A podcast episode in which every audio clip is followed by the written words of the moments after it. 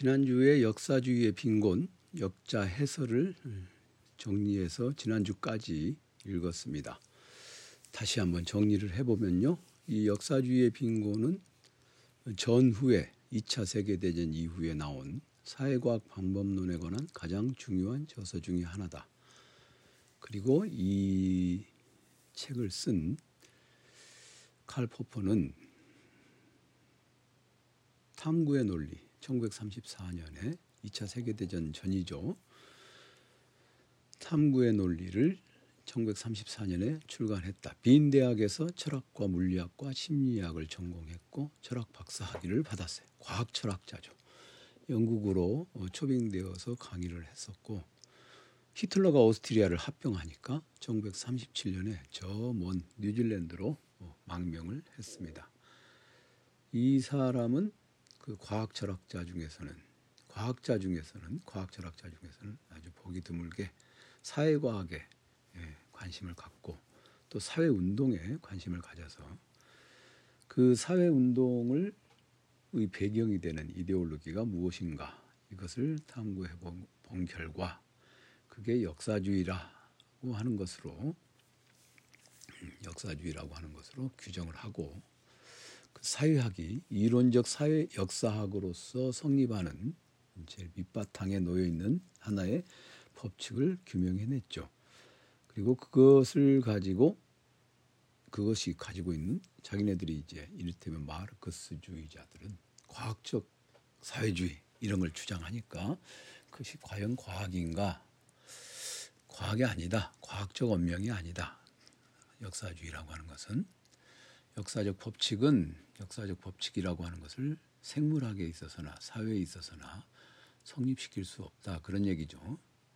다만 우리가 발견할 수 있는 것은 어떤 추세 또는 경향 이런 것만을 발견할 수 있을 뿐이고 어떤 추세가 있다고 주장하는 것은 존재 원명이지만 그것이 있다고 주장하는 것과 그것이 반드시 작용한다라고 하는 보편적 언명으로서의 법칙을 이야기하게 되면 그것은 언명의 성격이 달라지는 거예요. 그래서 비존재 언명이다. 그렇게 얘기를 할 수 있다고 보았습니다. 그리고 그런 비판을 어, 사회과학 일반에 대해서 적용하는 걸 넘어서 어, 이제 사회과학이라고 하는 것은 과연 어떤 방식으로 해야 할 것인가 이것을 생각을 하면서 점진적 사회공학 즉 piecemeal social technology 또는 piecemeal social engineering 이것을 주장을 했죠. 점진적 사회공학이라고 하는 것은 일테면 에드워드 카가 역사란 무엇인가 거기에서 포퍼를 가리켜서 이건 뭐 그냥 보수주의적인 현 정부의 정책을 집행할 권한을 가지고 있는 그러나 그 정책의 근본 전제나 궁극적 문제 의식 이런 것들을 문제 삼을 수는 없는 그런 official administrative 즉 행정 관리의 그런 생각일 뿐이다. 그렇게 얘기했죠. 사실 그것 때문에 포퍼는 기존 체제를 옹호하고 있는 보수주의자라고 하는 비난을 많이 받았습니다. 그런데 그런데 뭐 지금 아주 이제 예전에 그 포포를 한참 비난하는 입장에 서서 제가 공부를 하고 그럴 때는 그렇게 생각했는데 가만히 생각해 보니까 포포가 생각한 건 그런 거죠. 전체론적인 컨트롤, 그러니까 토탈리테리아니즘, 전체주의적이죠. 전체주의적인 통제라고 하는 게 정신의 평등화를 초래할 수 있는 수밖에 없고 그것에 대해서 당대의 사회에서 아주 명백하게 비판하기 위해서 그것을 얘기했다라고 우리는 봐야 되지 않나. 이제 그게 이제 역시 포포를 예전에는 열심히 공부하면서도 왜 열심히 공부했느냐면 야 이 포포 좀 어떻게 좀 사람들한테 미치는 영향이 못마땅하니까 좀 이렇게 좀 속된 말을 조져버려야겠다라는 생각으로 했었는데 지금은 그렇게까지 뭐 포포도 다 더덥다. 그냥 우리가 사는 세상에서 역사주의가 없어서 문제겠느냐 그런 신념이라도 차라리 있으면 좋겠다 그런 생각을 하게 됩니다. 자 오늘은 포포의 이제 본문으로 들어가서 서원과 서론 이걸 분량이 짧아요. 역자 해설에서 이미 다 나온 얘기가 서원과 서, 서론에 다 있죠. 그래서 서원과 서론을 간략하게라도 정리를 좀 해보겠습니다. 포포가 이제 서원에서 얘기하기를 역사주의를 논박하는 것이 이 책의 목표다. 그렇게 얘기를 합니다. 그러면서 그 태제를 다섯 개로 정리를 해요. 그 태제를 역사주의가 가지고 있는 그 태제를 다섯 개를 정리합니다. 첫째, 인간의 역사 과정은 인간의 지식의 성장에 어, 영향을 입는다. 그러니까 지식이 성장 안 하면 어떡하냐? 그냥 꽝이죠, 뭐. 성장하지 않는 때도 있잖아요. 어떤 시대나 음, 세월이 가면 다 발전할 거다. 그런 생각하지 않죠. 우리도 그러잖아요. 우리 인간의 역사를 얘기할 게 아니라 우리의 삶을 한번 돌이키면 나이 들어서 지혜로워진다? 아유, 그런 건 아닌 것 같아요. 계속해서 뭔가를 예, 지혜로워지려는 노력을 하고 있다는 한에서만 그렇죠. 인간의 역사 과정은 인간 지식의 인간 지식의 성장에 인간 지식의 성장에 영향을 받는다. 영향을 입는다. 그렇지만 앞날은 알 수 없죠. 그러니까 아무리 합리적이고 또는 과학적인 그런 방법이라 해도 우리의 과학적 지식이 어떻게 성장할 것인가 이걸 예측할 수가 없다. 이거 지극히 상식적인데 앞날이 열려 있다는 것이죠. 그러므로 거기에 과학적 합리적 방법을 사용한다 해도 역사의 미래 과정을 예측할 수가 없다. 이게 이제 세 번째까지. 1번, 2번, 3번. 이것을 한마디로 말하면 인간의 지식은 인간의 지식은 어, 성장할 수도 있고 성장하지 않을 수도 있다. 그에 따라 역사적 인간이 인간 집단이 살아가고 있는 역사적 미래도 역사의 미래도 예측할 수가 없다. 성장할 수도 있고 성장하지 않을 수도 있다. 그러니까 미래도 쇠퇴할 수 있고 쇠퇴하지 않을 수도 있다. 즉 진보라고 하는 것을 우리가 법칙으로서 비존재 언명인 법칙으로서 설정할 수는 없다. 그게 이제 기본 대전제죠. 대전제죠. 이게 1번, 2번, 3번 서원에 1번, 2번, 3번 이렇게 얘기를 해놨는데 그건 한 문장으로 묶을 수 있어요. 인간 역사 과정은 지식의 성장에 영향을 받는데 그것을 과학적 합리적 방법에 의해서 예측할 수는 없다. 그렇게 이제 미래를 예측할 수 없다. 그게 이제 하나죠. 그러니까 이게 되게 이제 3단 정원적 3단 논법 뭐 그런 얘기 하잖아요. 그러니까 포퍼가 여기다 다섯 개를 얘기를 해 놨는데 셋으로 이제 묶어서 할 수 있다는 것입니다. 1번. 1번은 뭐냐? 어, 우리의 인간이나 우리 인간 우리 인간의 지식은 어떻게 될지 알 수가 없다 그죠? 미래는 알 수가 없다. 딱 1번. 그런데 어, 그런데 이런 주장을 하는 사람들이 있더라. 이론 역사, theoretical history 또는 음, 이런, 어, theoretical history를 주장하는 사람들이 있더라. 이론 역 이론 이론 역사학을 아 이론 역사학 theoretical history 이걸 주장하는 사람들이 있더라. 그런데 이제 이걸 주장하는 사람들은 미래가 성장할 수 있다. 이렇게 주장하더라 이거죠. 근데 그것이 근거가 뭐냐 보니까 이론 물리학, theoretical physics다. 이론 물리학에서 보면 이런더라. 그러니 역사도 그 방법을 가져다가 여기서 이제 핵심이죠. 4번이. 우리가 이론 역사학의 기능, 가능성, 그러니까 우리가 이론 역사학의 가능, 가능성, 다시 말해서 이론 물리학에 대응하는 역사적 사회과학의 가능이 있다고 주장하는 사람이 있는데 그것은 앞서 말한 세 가지 전제에 의해서 부인된다 그 말이죠. 음, 즉 역사적 예측의 근거가 될 수 있는 역사의 발전에 관한 과학적 이론이란 있을 수 없다. 이게 이제 포포의 세 번째 얘기입니다. 이 세 번째는 세 번째는 세 번째가 이제 이를테면 여기 큰 덩어리로 큰 포포에 있는 그대로를 보면 네 번째인데 지금 제가 1번, 2번, 3번 하나로 묶을 수 있다고 그랬잖아요. 그러면 이제 두 번째죠. 이론 역사학과 이론 물리학이 있는데 이론 역사학은 이론 물리학으로부터 빌려와서 앞날을 예측할 수 있다고 얘기를 하는데 그건 있을 수 없다 이거죠. 왜? 앞에 앞선 전제들에 의해서 부인되니까.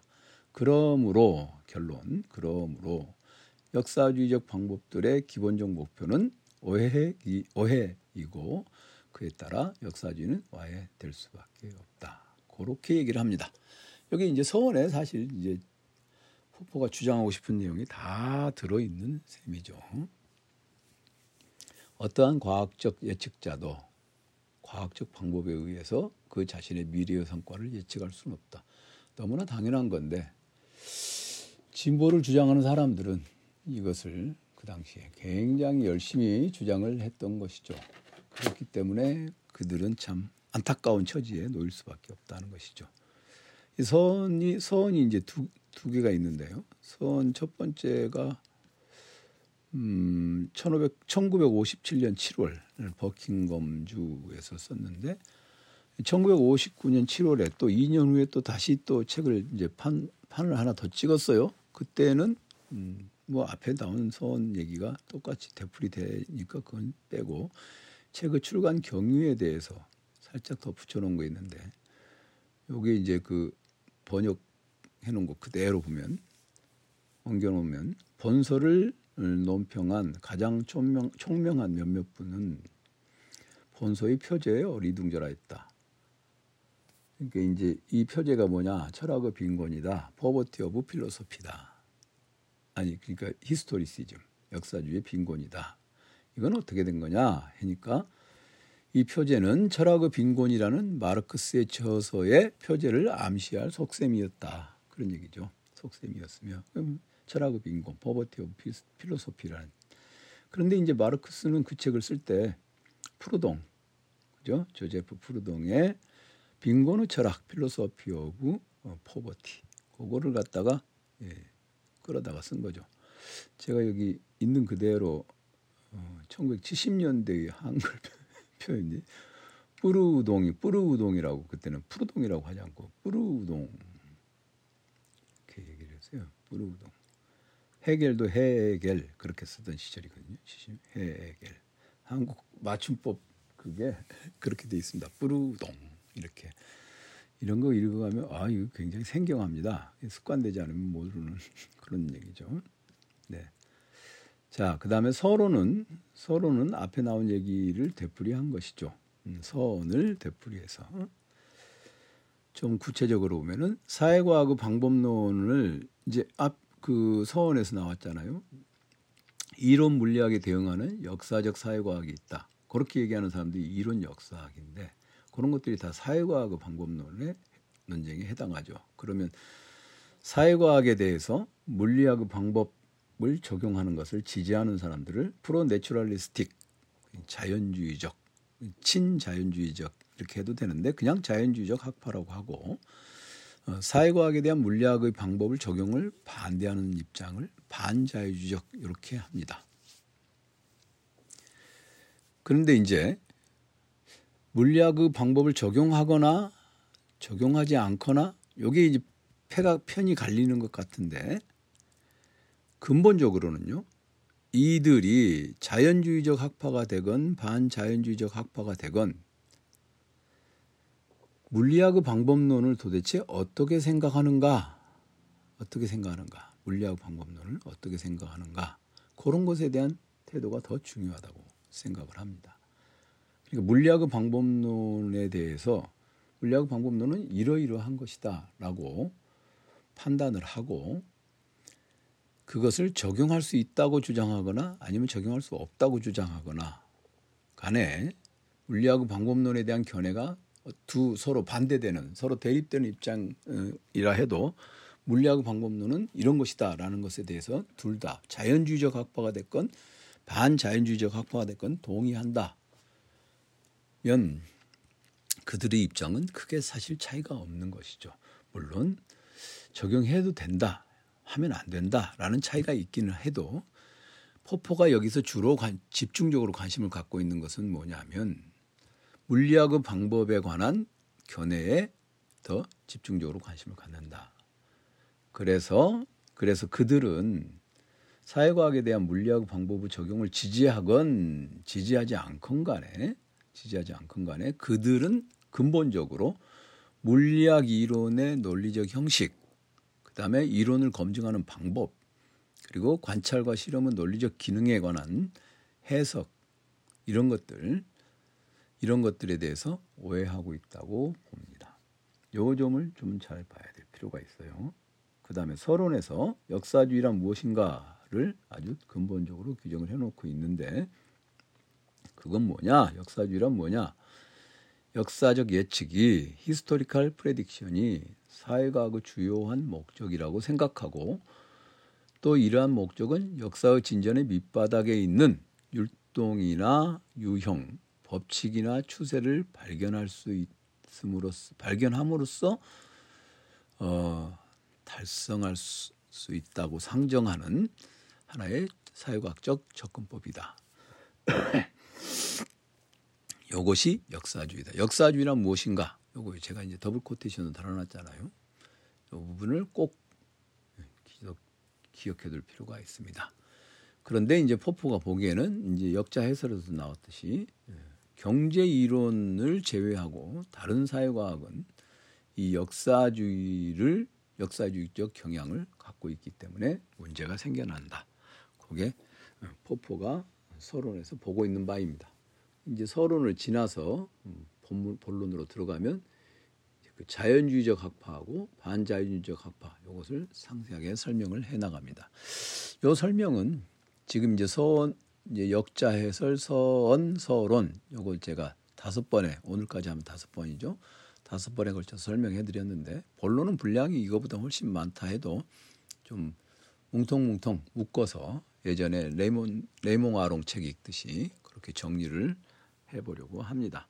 지금이 이, 이 책은 역사적으로 한번 좀 보아볼 두어볼 만한 책이지 그냥 내용을 막 상세하게 사, 해제해볼 만한 그런 책까지는 안 됩니다.